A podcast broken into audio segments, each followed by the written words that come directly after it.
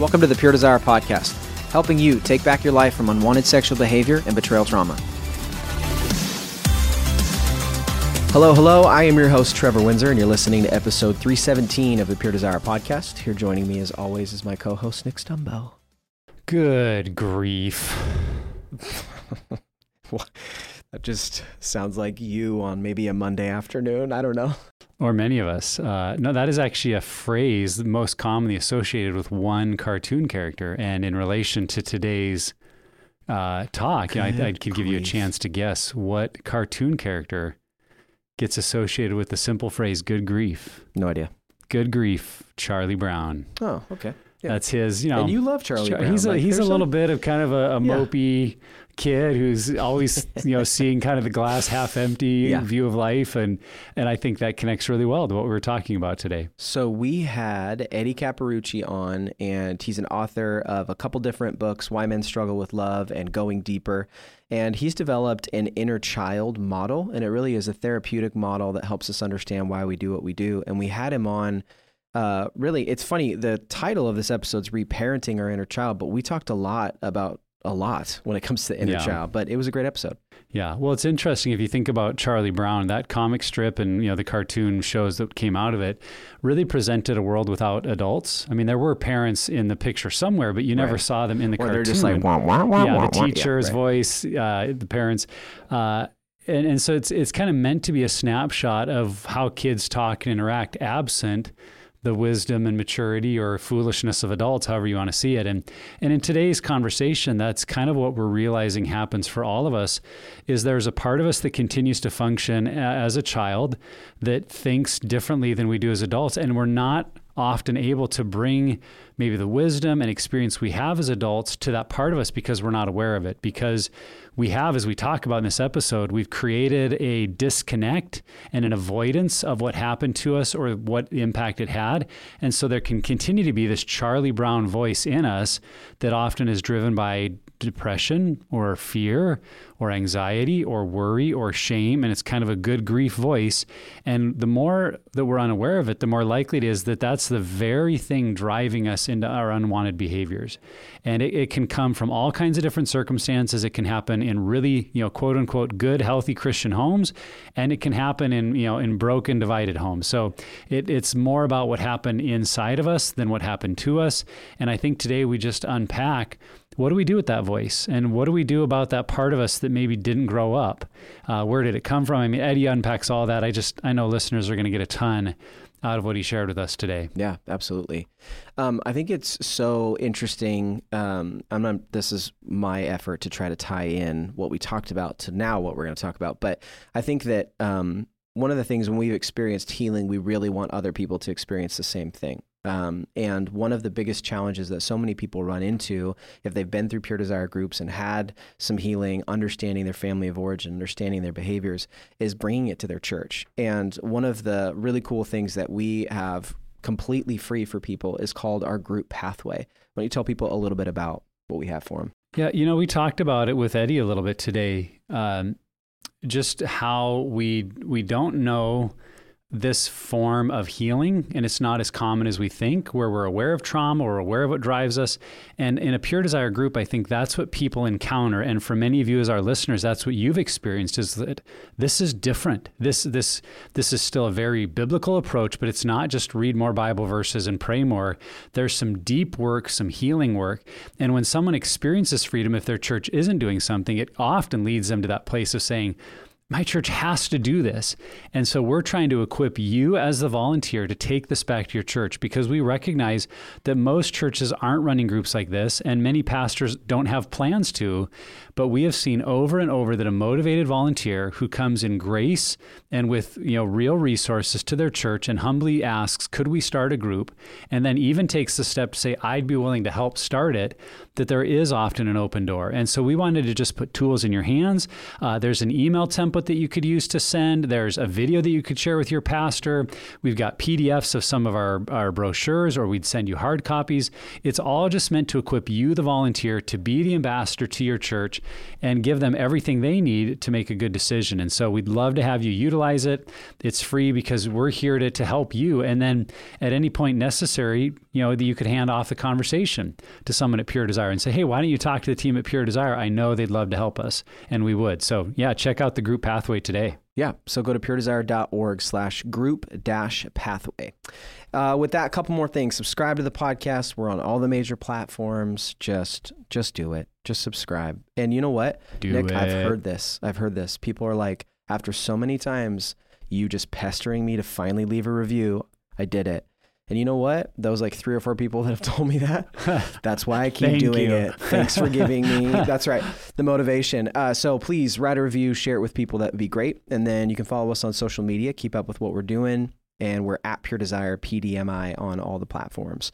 With that, here is our time talking with Dr. Eddie Capparucci on reparenting our inner child. Eddie Capparucci, welcome, man, to the Pure Desire podcast. We are excited to have you. Thanks for being with us. Well, thank you for having me here. I've really been looking forward to talking to you gentlemen. And as I said before, we have a lot probably to cover today. Yes, we do. Uh, so we've interacted a number of times. Uh, I've heard you on a number of different podcasts, and recently I just uh, read through your book, Why Men Struggle to Love. Um, and some of the topics that we're going to touch on today are specifically from that book, but also your book, Going Deeper. So you made a point to emphasize that that some of these themes are developed in both of those books, and so we'll have those in the show notes as well. But today we specifically are looking at the topic of our inner child, uh, and just hold for awkward pause as we're listening, because there are some people that that language seems kind of funny or off, as we'll get into. But Eddie, before we jump into it, can you just let our listeners know who maybe aren't familiar with you or your work? Uh, just a little bit about yourself, your story, and the resources that you have out in the world. Uh, ab- absolutely. Thank you for the opportunity. Um, I am a uh, licensed uh, professional counselor. I have a practice uh, in Highland, North Carolina. I'm licensed by both the state of Georgia and North Carolina. This is a, sec- a second career for me. Um, this was a God thing that came. You know, I struggled with my own addiction when I was younger. Uh, from the time I was about 16, I was more of a womanizer and couldn't quite understand what that was all about. I actually ran through and destroyed a couple marriages because of it, just being, you know, jumping from one woman to another. Uh, finally, after the second marriage collapsed, I said, you know what, I really need to go and find out what's wrong. And I sought help, and what I found out was I have what you would call um, an avoidant attachment and therefore never kept both feet in a relationship, had one foot in, one foot out. What was that about? Well, it's about the fact that when I was five, my father died suddenly of a heart attack. My mother had a nervous breakdown, and I was sent out to relatives who I didn't know. So here I am, five, I'm with these strangers. I'm there for almost a year. Come back, you know, my mom has to work. I have two older sisters who are raising me. They don't really want to be bothered by a six year old boy. So I spent a lot of time by myself alone. But the whole point of why I tell that story also is it was through learning, you know, as I got older, what was the problem here?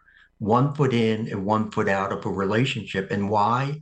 Because for me, as a young child, I developed this mentality, not really having the thought, but the people who love you will leave you, and the people who love you are not dependable.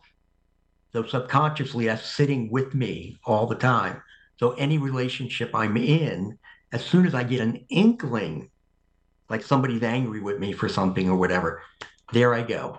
I'm starting to pull away and move out of that relationship very quickly. And that is really the basis of what the whole inner child model is that I created. You know, it's based on the fact of trauma and neglect that we went through as children, that we're dealing with unresolved childhood pain points that are still haunting us today.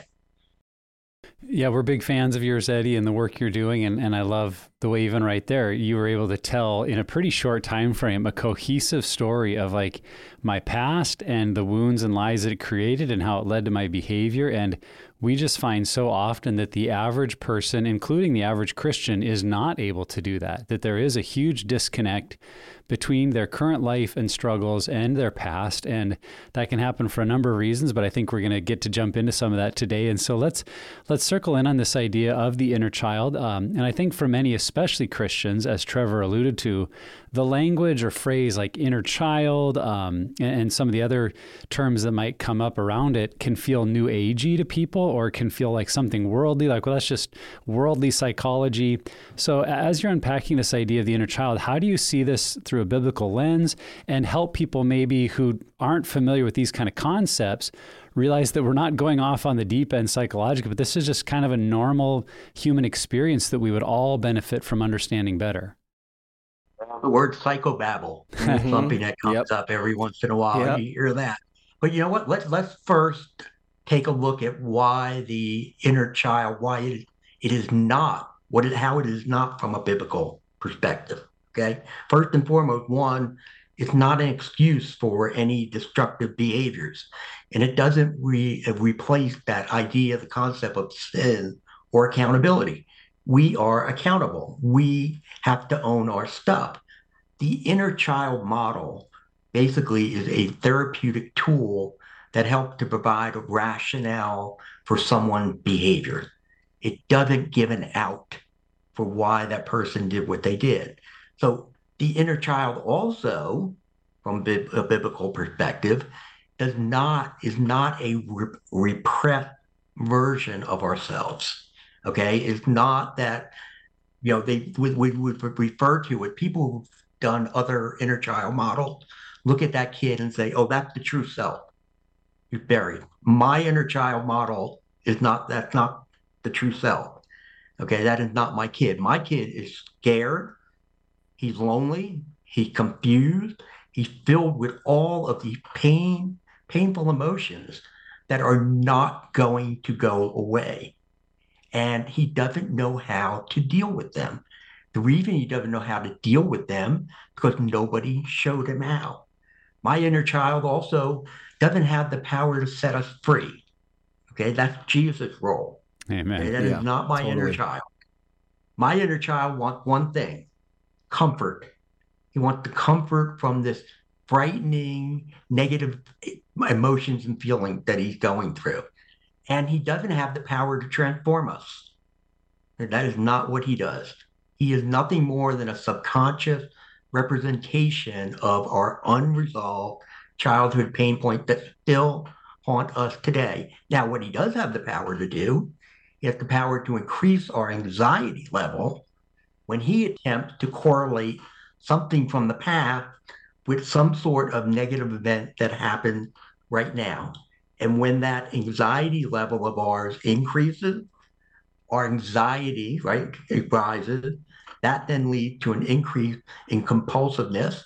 And an increase in compulsiveness is ultimately going to lead to an increase in the risk of poor decision making. It is interesting. Um, you know, one of the things, and I, I think when this question comes up from Christians, sometimes we wish we had just like a verse that's like, oh, let's just right here. It's perfect. It's clear right here. But I think for me, the more that we've had conversations, the more I've learned about this whole process is that God designed our brains in a very specific way. And our brains, like our bodies, are intended to, when we're in pain or when we experience trauma, we react and that is a god-given ability. I mean that's how we stay alive you know? Like if you get hurt doing something it's like okay well i'm not going to do that again because i don't want to get hurt because that's not good for me. Um, but i think that there is something to be said about the way that science is now showing how god designed our brains from the beginning to internalize trauma and the messages and what we believe and how that plays out in our daily lives. And so I wouldn't say that that's like, hey, that's where you go for like proof of a, of a biblical model. But I think you can still make a case that like God, you know, is weaving us together in our mother's womb, including our brain and our body and the way it reacts to trauma and pain in life. Absolutely. I mean, because the inner child model is a trauma model. And what it does, it helps people to answer the why question.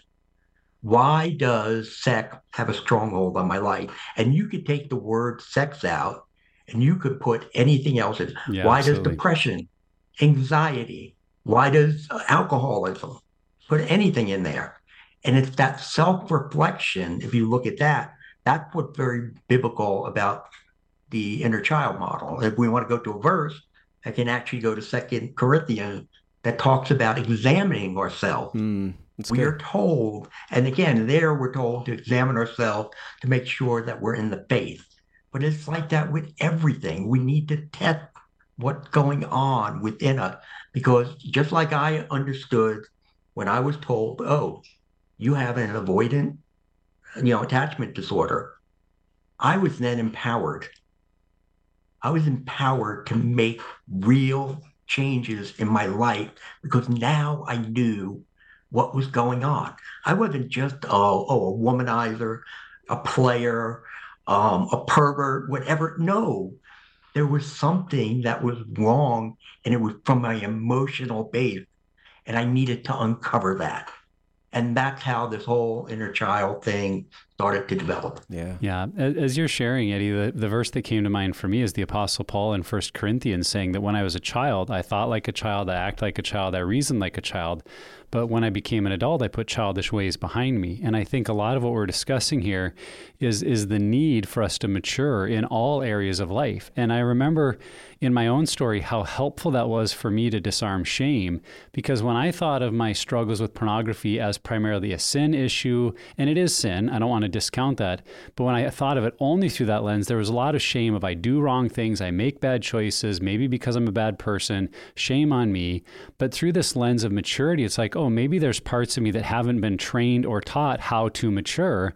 And I've gotten stuck in immaturity in that emotional, relational, or even how I think sexually. And, and I think a lot of people can resonate with that because we don't grow up in environments that really intentionally train us how to mature in so many areas of our life. And so we may be an adult male or female physically and intellectually, um, and the degrees behind our name or our careers, but we might be very immature. And I don't mean that in a condescending way. I just mean a reality of life. Like we may have failed to develop because no one showed us how or helped us develop in those areas. You're getting into the whole idea and concept of the emotionally undeveloped man. Yeah, there you which go. is from why men struggle to love. But if I can go back to the moment for what you just talked about with shame, you know, that's how the inner child aspect of this all came to be. Because when I began this and started it in my practice, and again, I found nine reasons why men abuse sex. And that's what it was. And each of them are about a particular emotional pain point. And that's what I would use. I give these guys these two sheets of paper and say, here are nine things I identified. There'd be a little paragraph about all of each of them, and then say, which ones do you resonate with most? And then we work on those. Well, then there was an idea, it was a book that I read about 20 years ago.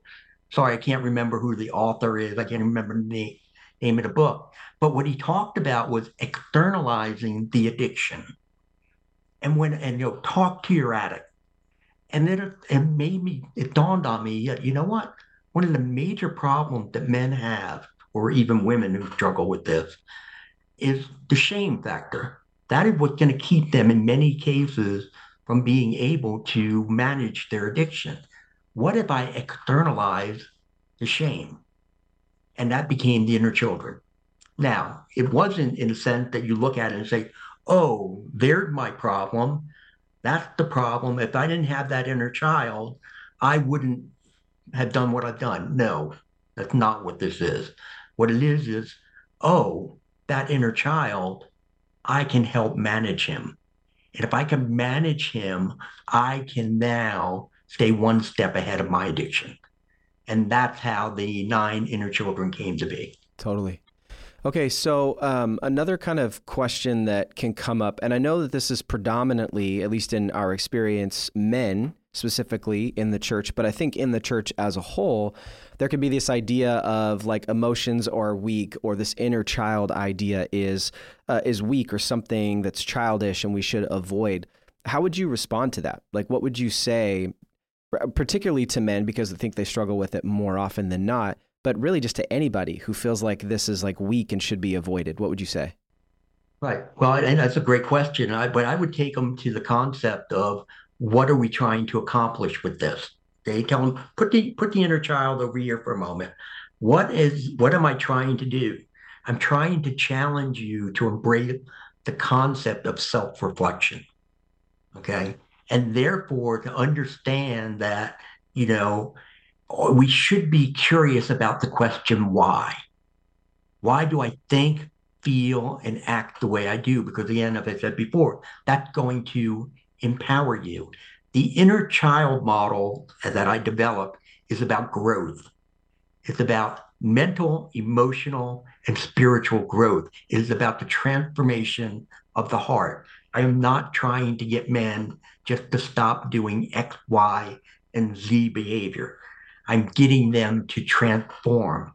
So therefore, you know, for them to take a deeper look at the inner child model because it's not like the other ones that have been written about and told in the past. This is something very different. My inner child is stubborn, it, cunning, selfish, but most of all, he's afraid, just like men are.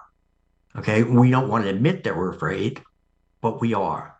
And it's about learning how to be able to take that kid and go back to what you were saying, Nick. That kid who keeps us immature because we run on his emotions and not rational thinking. So it becomes a different way. I want to get men to think differently, to feel differently, to act differently, not just about this one behavior that is causing problem, but all things in their lives. Yeah. Yeah. I, I, think people may just have an aversion to these ideas because they fear they're being called childish. And just because you're looking to deal with your inner child doesn't mean you're childish. Uh, it's just facing a reality. And if, if it's helpful, I think, for someone to think of it in other terms, we're, we're trying to unpack in some way, shape, or form what happened to me in my past that's leading to where I'm at now? What makes this make sense? Where does this come from? And the terminology could be an inner child and understanding those wounds and understanding what the messages it's heard. Um, but I, I, think if we need to detach that, we're not trying to call anyone childish. We're just looking at what what happened to me. And how does that help me understand my story at a much deeper level? Well, and uh, it's funny, Eddie, as you were describing it as this model, I just was in a training last week with a guy uh, who is a marriage and family therapist and uses Legos as a way to have people like kind of dramatize where they're at emotionally. And it's like, hold on a second, we're playing with toys now. This is what we're doing in therapy. I'm I'm playing with these, you know, toys that my kids play with. And it's cool because if you just allow yourself to enter that space, there are some incredibly powerful things that can happen. And what I hear you saying is it's the same thing with this inner child model that it puts us in a different frame of mind that helps maybe bring language or explain our experiences in a way that where we're at currently with that with you know our day-to-day framework we can't actually enter into. Am i hearing you right? Absolutely. And you know what? I don't i don't mind i've never done the lego thing but i'll, I'll say this. If i thought if, and again i need to understand more about it. If it worked I would add it into the component. Totally. The yeah. one thing is that what we do is, in many cases, we'll have people draw, but we don't have them draw with their dominant hand. They have to draw with their non-dominant hand because I want to see what I might get out of that picture. But again, the whole idea of this is not, as you were saying before, putting a label on someone that you are childish. Now, we are immature nine out of 10 men that I've worked with emotionally, and I call them now emotionally undeveloped. But every man that I've talked to, and I've said, you know what? I believe that you're emotionally immature. I've yet to have a single person push back on me, not one. And that goes to show because, and again, you could be very successful. You could have, you know, a lot of accomplishment, as you said before, the all the letters after your name, but we weren't given what we needed to be given at a young age in those early years of childhood development that allow us to be able to deal with some of the very emotional um, problems and issues that we face as adults. We learn to run. Yeah. Yeah, so let's unpack that, Eddie. Talk to us a little bit about if, if we have an inner child, and I think in, in some regard we all do, we have parts of us that need to be um, reparented, that need to understand love and value and acceptance in a new way. And so if that's true, then there's a part of us that's been wounded or hurt. And so unpack a little more. Where does that inner child come from? What are some of the ways that the inner child in us gets wounded and damaged? And how early in life uh, does some of this start? Yeah, it, it can happen extremely early in life. Um, and it can go throughout even into our teen years. And basically, most of the time, it's based on traumas, again, physical, you know, uh, sexual, mental, emotional, many different things. Could happen because of people, could happen because of circumstances, could be neglect, and not neglect in the sense that, oh, somebody didn't feed me or clothe me or put a roof over my head, but more of emotional neglect. They weren't there to be able to give me the praise I needed, to notice me when I needed it, they, or, or just to help me, most importantly, deal with this emotional pain and distress that I have. My inner child is locked in a time warp. He is back there wherever that those pains came from. And the re and he's very afraid. And the reason he's afraid because he doesn't know how to handle this emotional distress. There was no adult in the room to be able to walk him through it. So therefore, with that, he had to come up with a solution.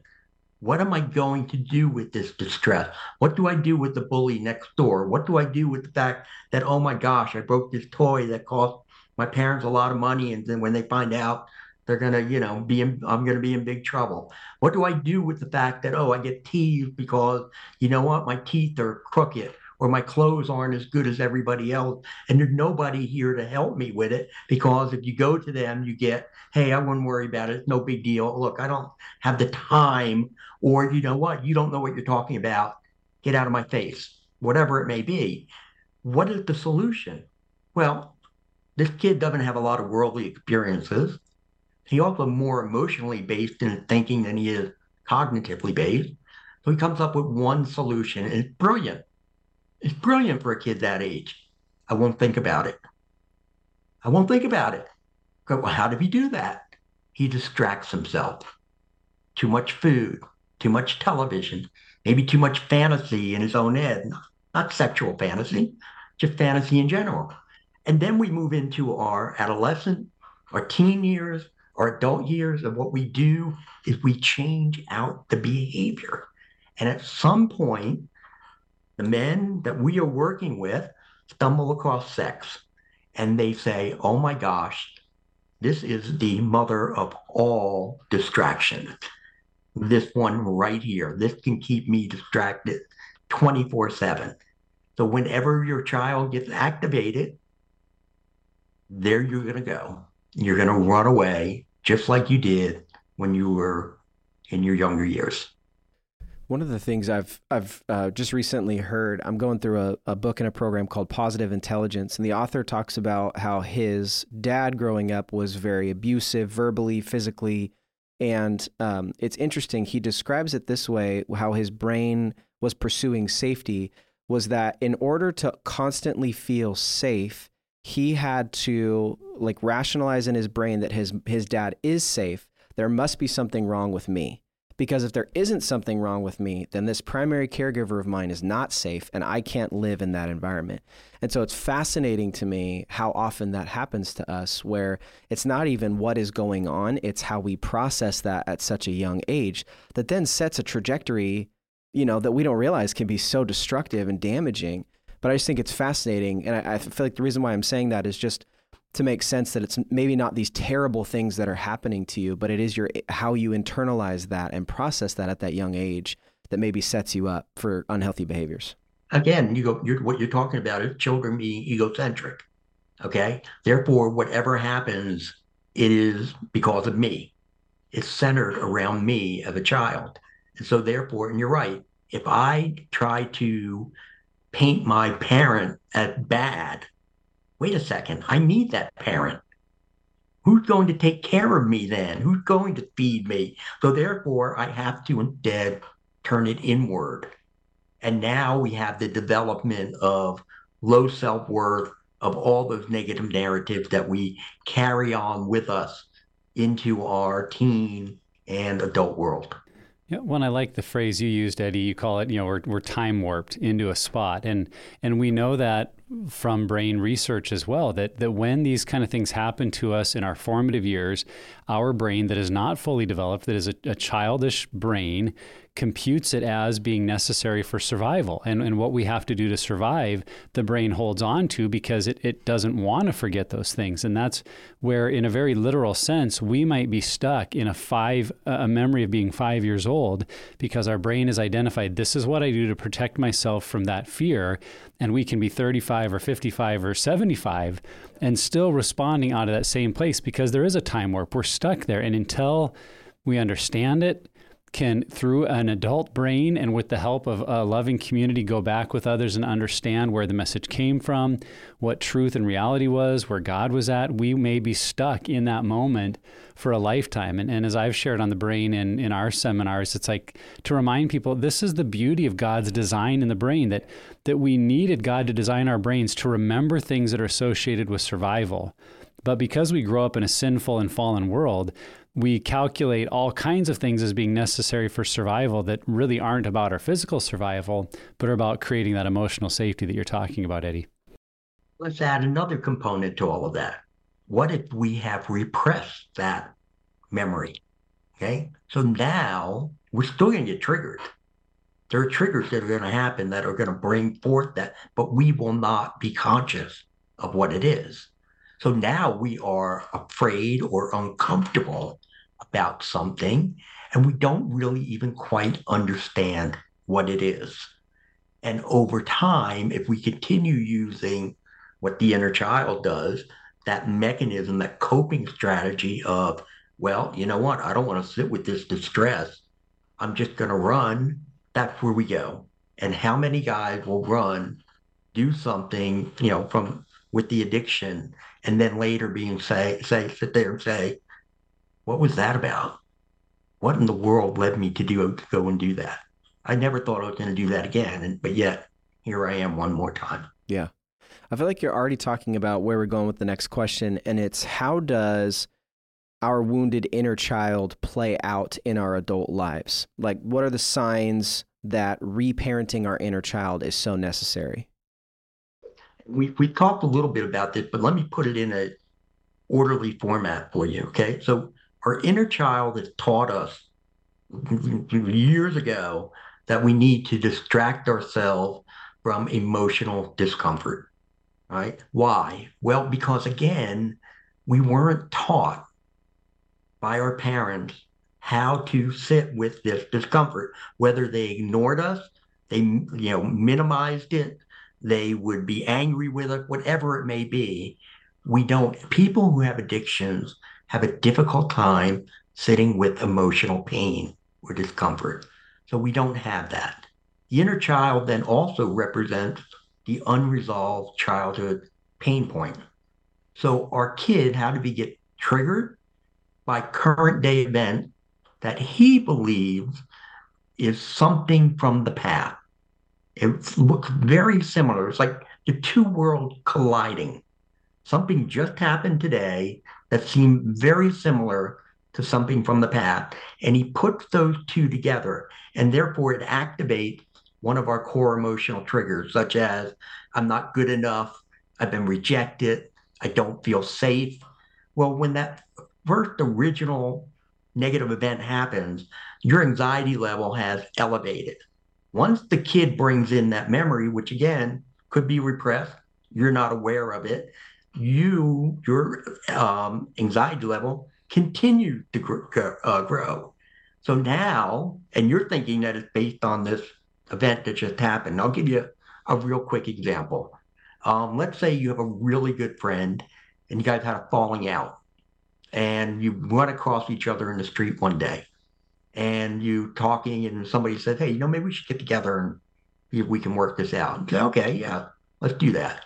So you schedule lunch. Well, the day of lunch comes and you get a phone call from him. He goes, hey, look, something happened. I can't make it. You know what? I'll see if I can get back to you by and hangs up. Just like that. I mean, it's less than seven seconds long. And you're sitting there and saying, Did I just get blown off? What was that about?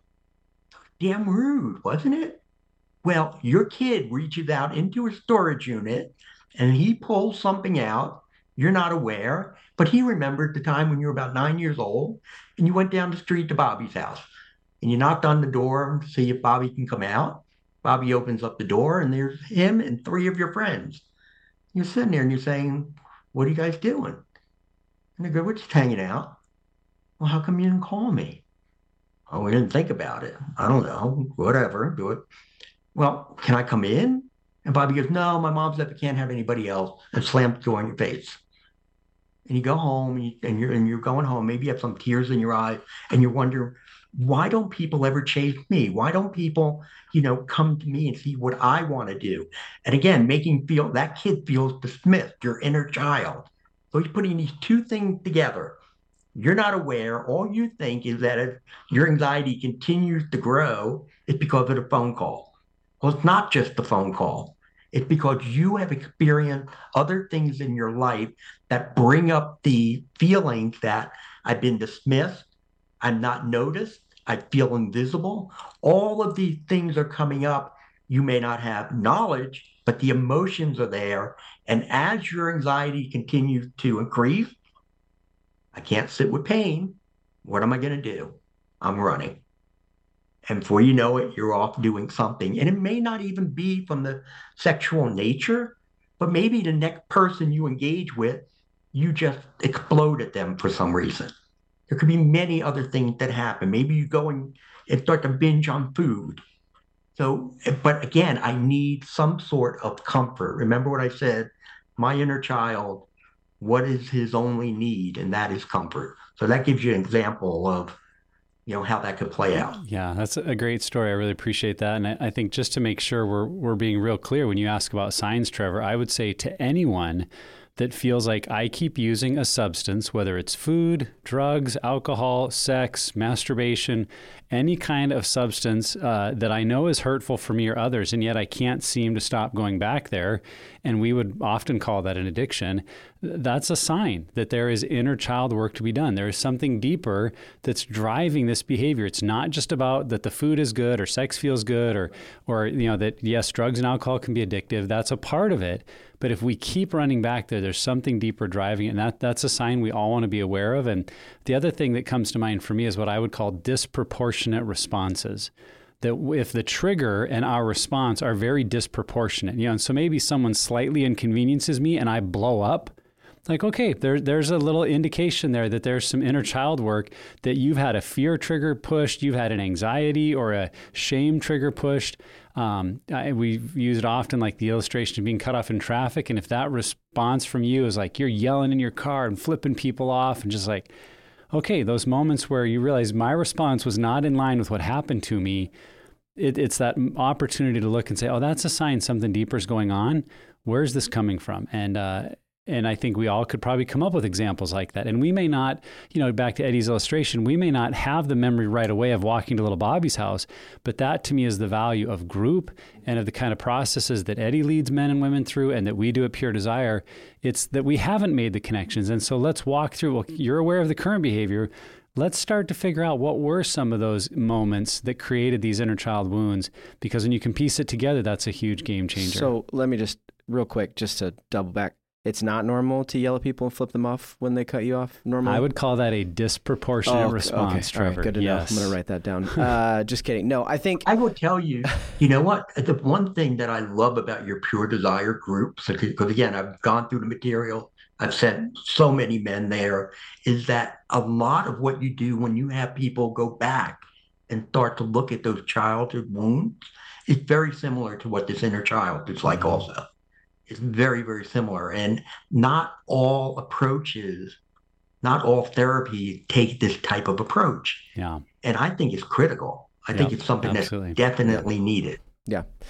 Uh, and I can say it's not just like I can tell you right now because I've done some, like not enough, but some inner child work that my entire personality is wrapped around running away from emotional pain. Like I can, I literally can tie like the fact that I have so many different interests and the fact that I don't like sitting still and the fact that I can't be present in the moment is all tied to things that I internalized earlier in life. And that's why Trevor, that's what we talk about. That's why I say what's so important self reflection. Totally. Like you said, you just sat there now and just outlined, you know, all these various different behaviors.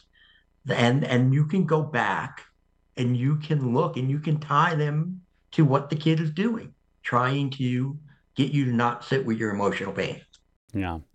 So, on the maybe positive side, Eddie, in your book, you identify five core needs for healthy emotional development that we all have. So, can you talk a little bit about those core needs and how do we go about getting them met in our daily lives? It's maybe especially if we realize I've got a past where many of these needs weren't met. Mm-hmm. Yeah, I mean, what happens is in the early stages of childhood development, there are five different areas that we should be that a parent should be walking us through. And it starts with connection, okay, learning how to bond with other people.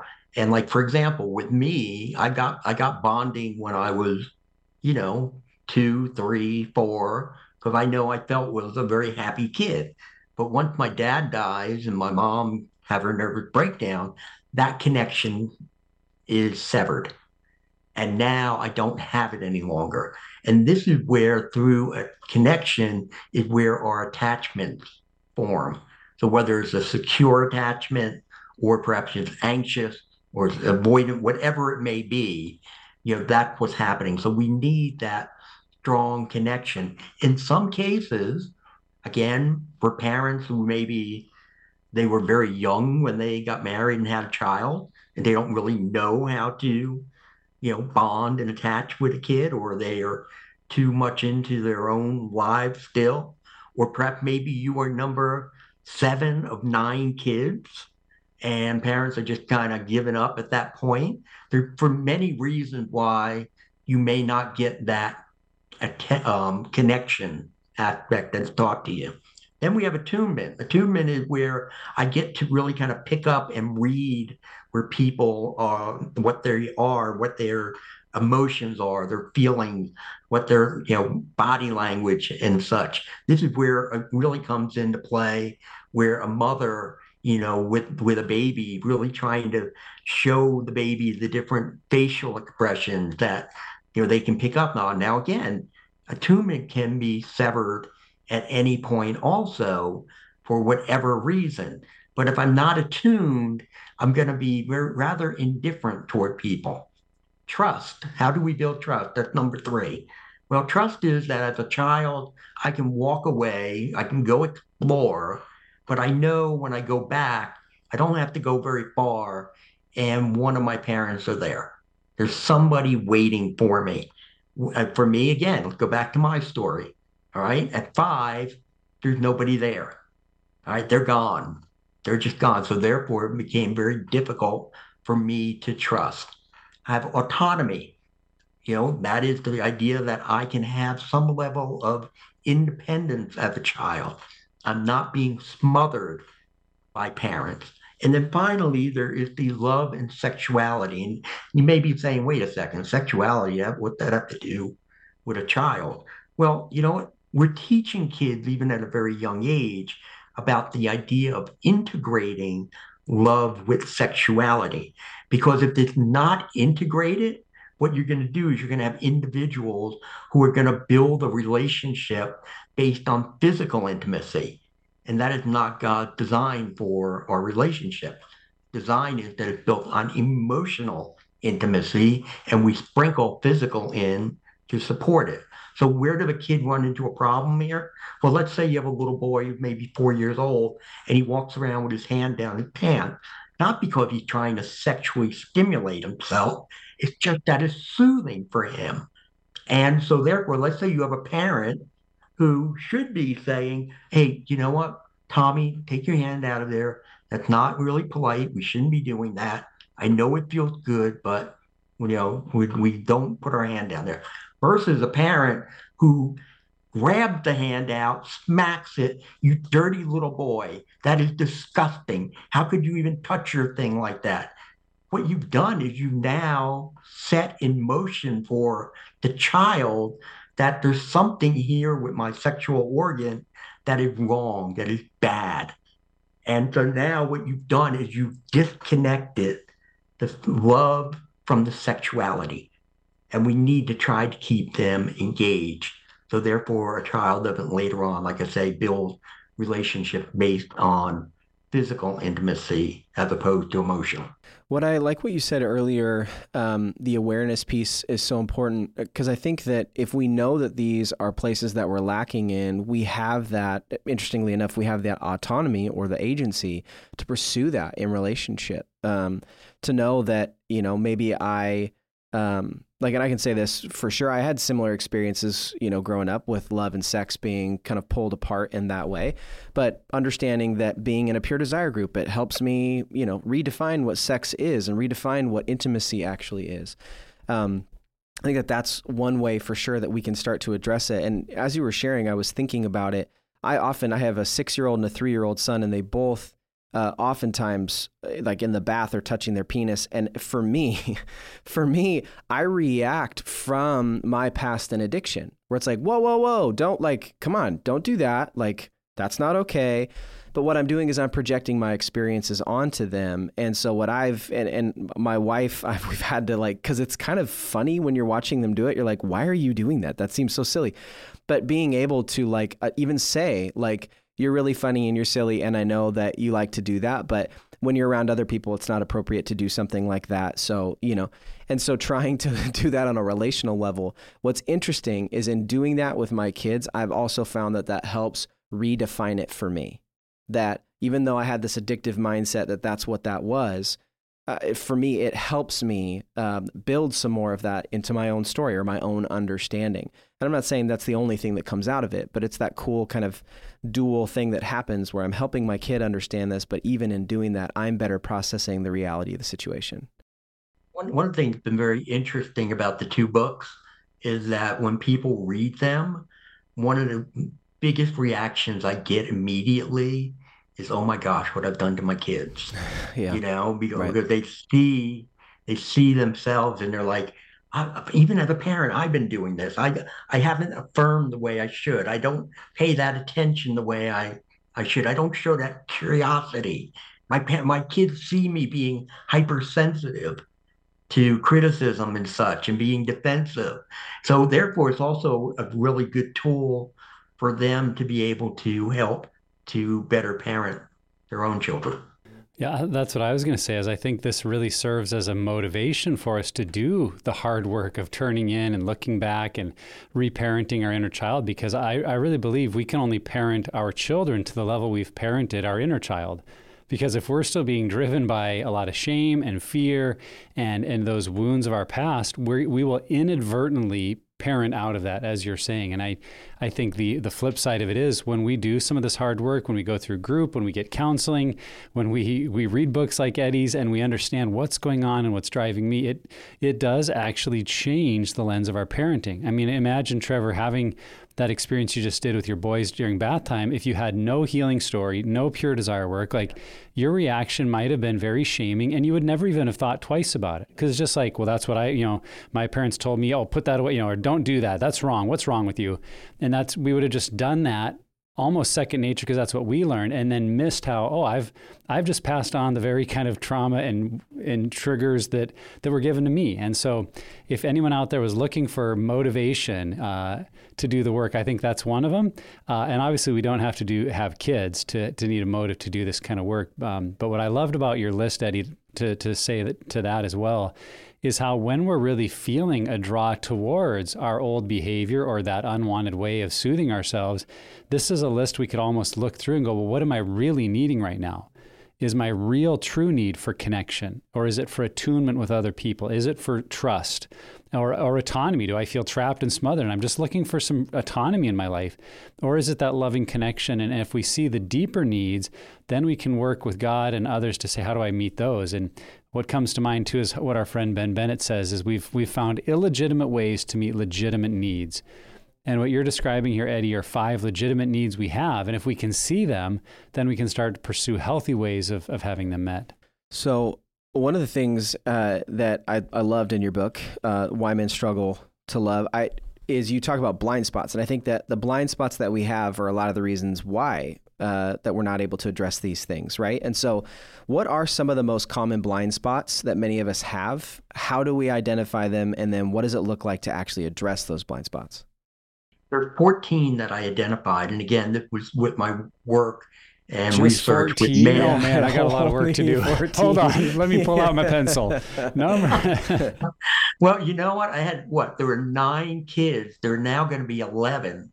We're doing a, a second printing of the Going Deeper book in the fall because we're adding the Enmeshed child, which I can't believe I missed in the first place, and we're also doing the spiritually wounded child. So they're they're growing in numbers. I don't think we'll find more blind spots. I think I'm pretty pretty much got. I don't know. You might here. have a blind spot to 15 or 16. so yeah. well, I guess you never know, but but I think this is a pretty comprehensive list. If you had to look at again of the 14, which are those that are the most troublesome? And again, they're all they all cause problems in our lives because what they do is they prevent us from being able to cultivate healthy relationship? Well, one is one that we've been talking about quite a bit today, and that is avoiding emotional pain. Okay, because if we can't sit with emotional distress, we can't sit with that discomfort. Okay, we are going to find other ways of being able to manage that. And that could be avoiding people, okay, withdrawing. It could be, again, going back to minimizing. You know what? This is not something that's important. I don't want to talk about it. Um, it could be running to some sort of addictive behavior or destructive behavior. So we have to learn how to sit with that pain. How do we do that? Well, first and foremost, and I know this sounds silly, but it's so true. We have to understand sitting with pain is not going to kill us. We're going to be okay. It's going to be all right but you just need and go back to one of you mentioned I, I oh I think it's you Trevor you said even having problems sitting still most people who have problems with addiction they have a problem sitting still and that's where I go with a lot of this stuff the big thing is and it's kind of funny everybody laughs at me now because I say it so often in the way I say it slow everything down we have to learn to do that. We've spent way too much of our lives with our head down, running through life. And now we have to have our head up and we have to be looking and observing and slowing things down and be able to sit with that pain and being able to process it. But see, a lot of the times what you're going to notice with this emotional pain is that it is based on a lot of the raw emotions of our inner child. So therefore, if we're going through and I sit with the pain, I go through it, then I have another step. If I slow everything down, I move from what I feel to what is real. And now I'm looking at it through a wide mind, through rational thinking. Go back to that example I gave you before about the guy who, you know, he from from Bobby's house in the phone call. All right, what are the raw emotions? I've been, you know, dismissed. He doesn't really care. He's duping me. You know, all I've been rejected. All these things, right? That's what this kid's feeling, and he's feeling some of it. I move over to rational thinking. Well, you know what? Yeah, maybe some of those those emotions are right. Yeah, I do feel like he was rather abrupt. I think it was rather rude. But you know what? Maybe he really did have an emergency. Maybe there's something really wrong. You know, I, I don't know if I have enough information that I can say that he's trying to blow me off and he doesn't want to try to get back to be friends again. I, I've slowed everything down. I'm not running because see, when we're processing these emotions, that's where we stop. We don't we don't process it. We feel them, and then we stop when we just run off. Here now, I've I've slowed it down. I'm processing. Now I can make a good, healthy choice.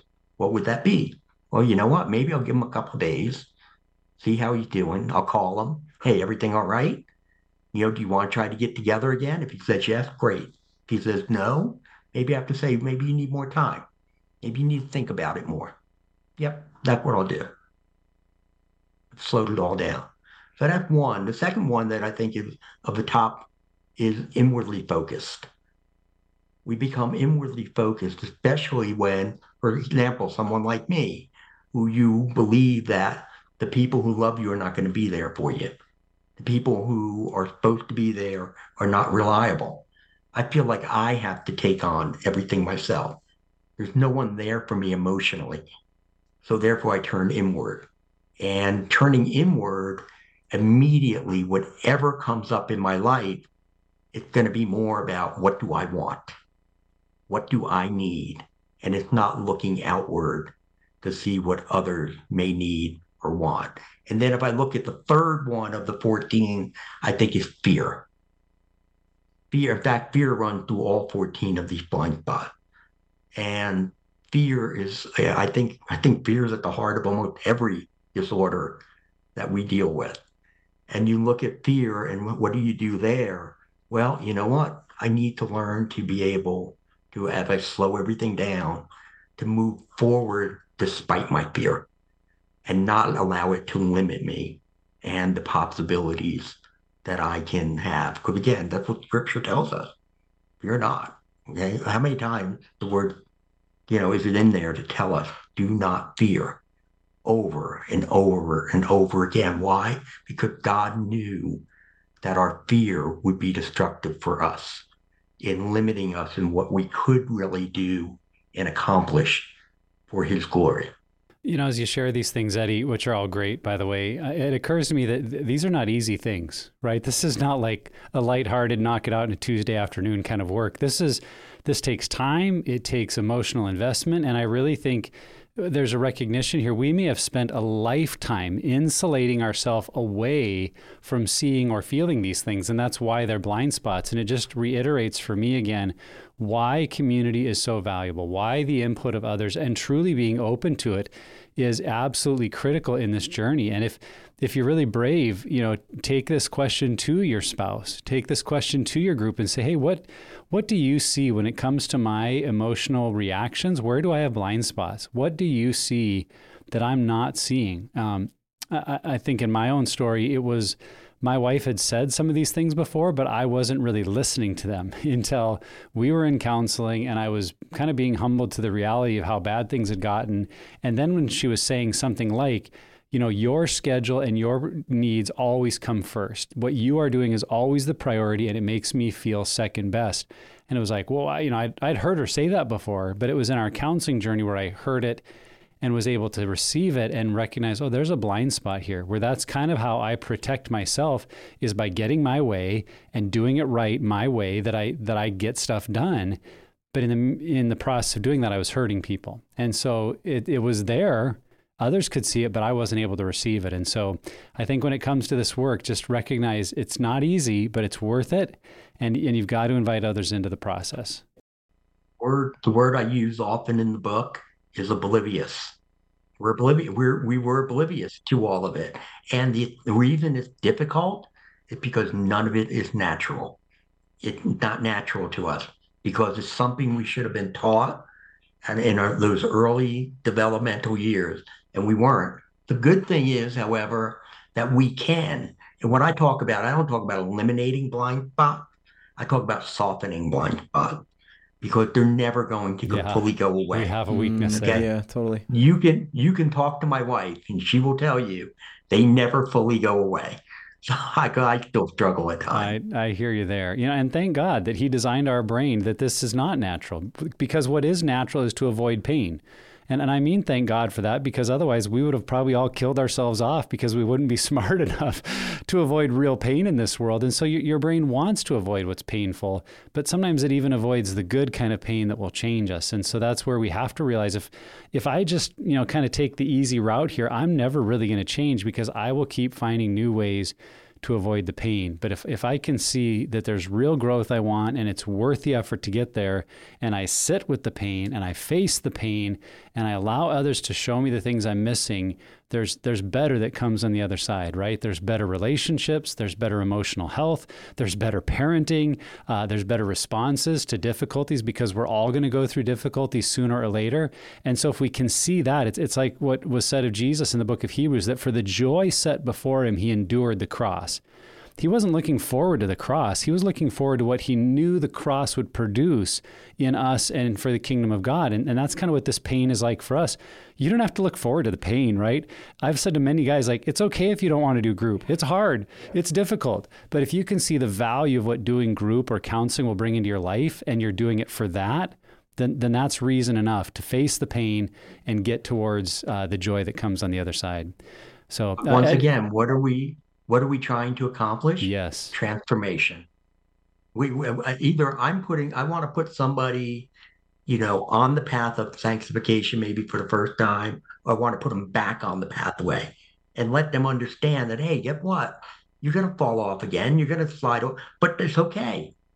Get back up, brush yourself off, stay on it, because again, we're we're trying to get and and you know what? You'll be light years away from being Christ like on the day of judgment. But that's okay. We all will.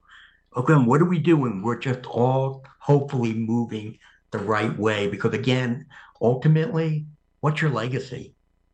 What do you want people saying about you when you're gone? Oh, he worked hard.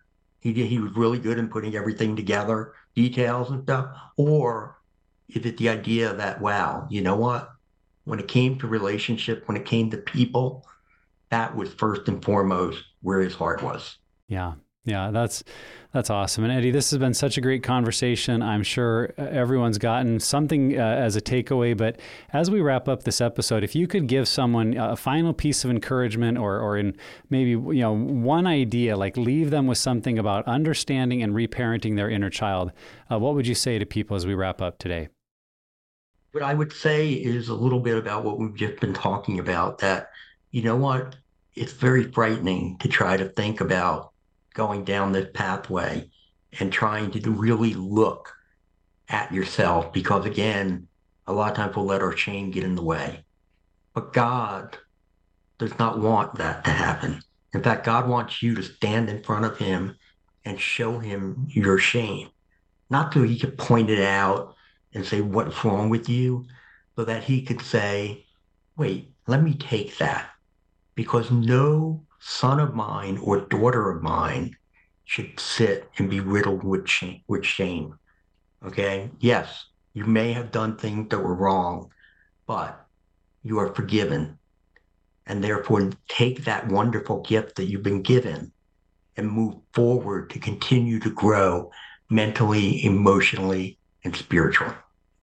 What comes to mind for me is just um, we've talked about how it's uncomfortable and it's painful, and this model can really bring a lot of different things up. But I, it just the visual that keeps coming to mind is like surgery um, and physical therapy. Like you do surgery correctively so that you can have a healthier life, so that your life can continue. And you do physical therapy so you can build the strength back up, so you're not having to limp around the rest of your life or have full movement in a part of your body.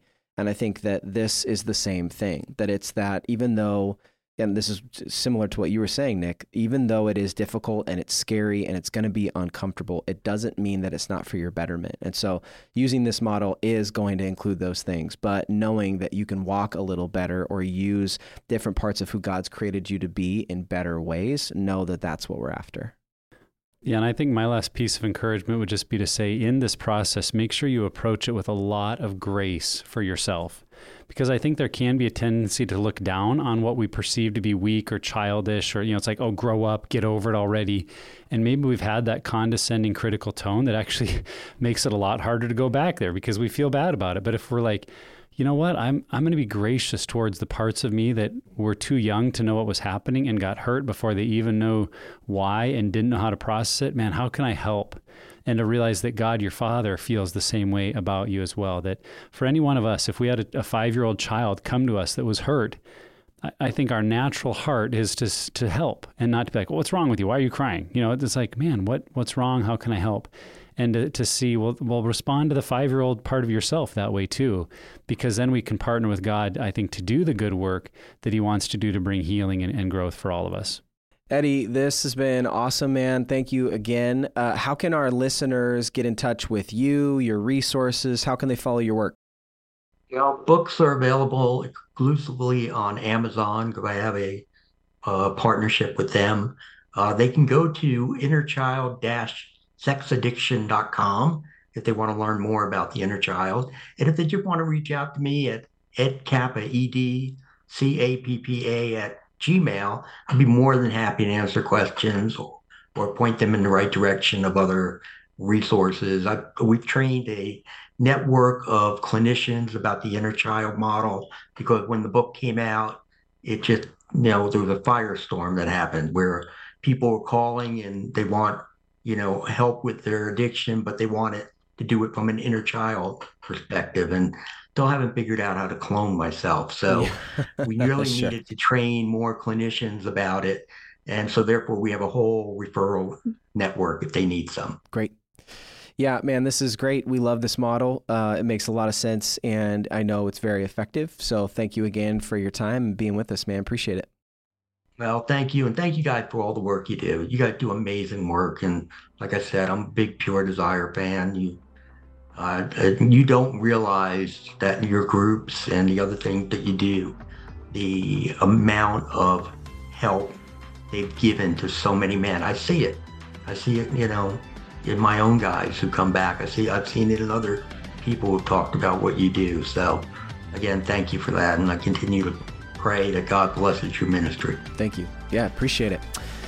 And wherever you're at on your journey, Pure Desire is here to help you take back your life from unwanted sexual behavior and betrayal trauma. If you or someone you know needs recovery and healing, go to puredesire.org and begin the journey today. If you like this episode or are a fan of the podcast, please share it with others and make sure to check out the full episode up on YouTube as well. And lastly, never stop being healthy.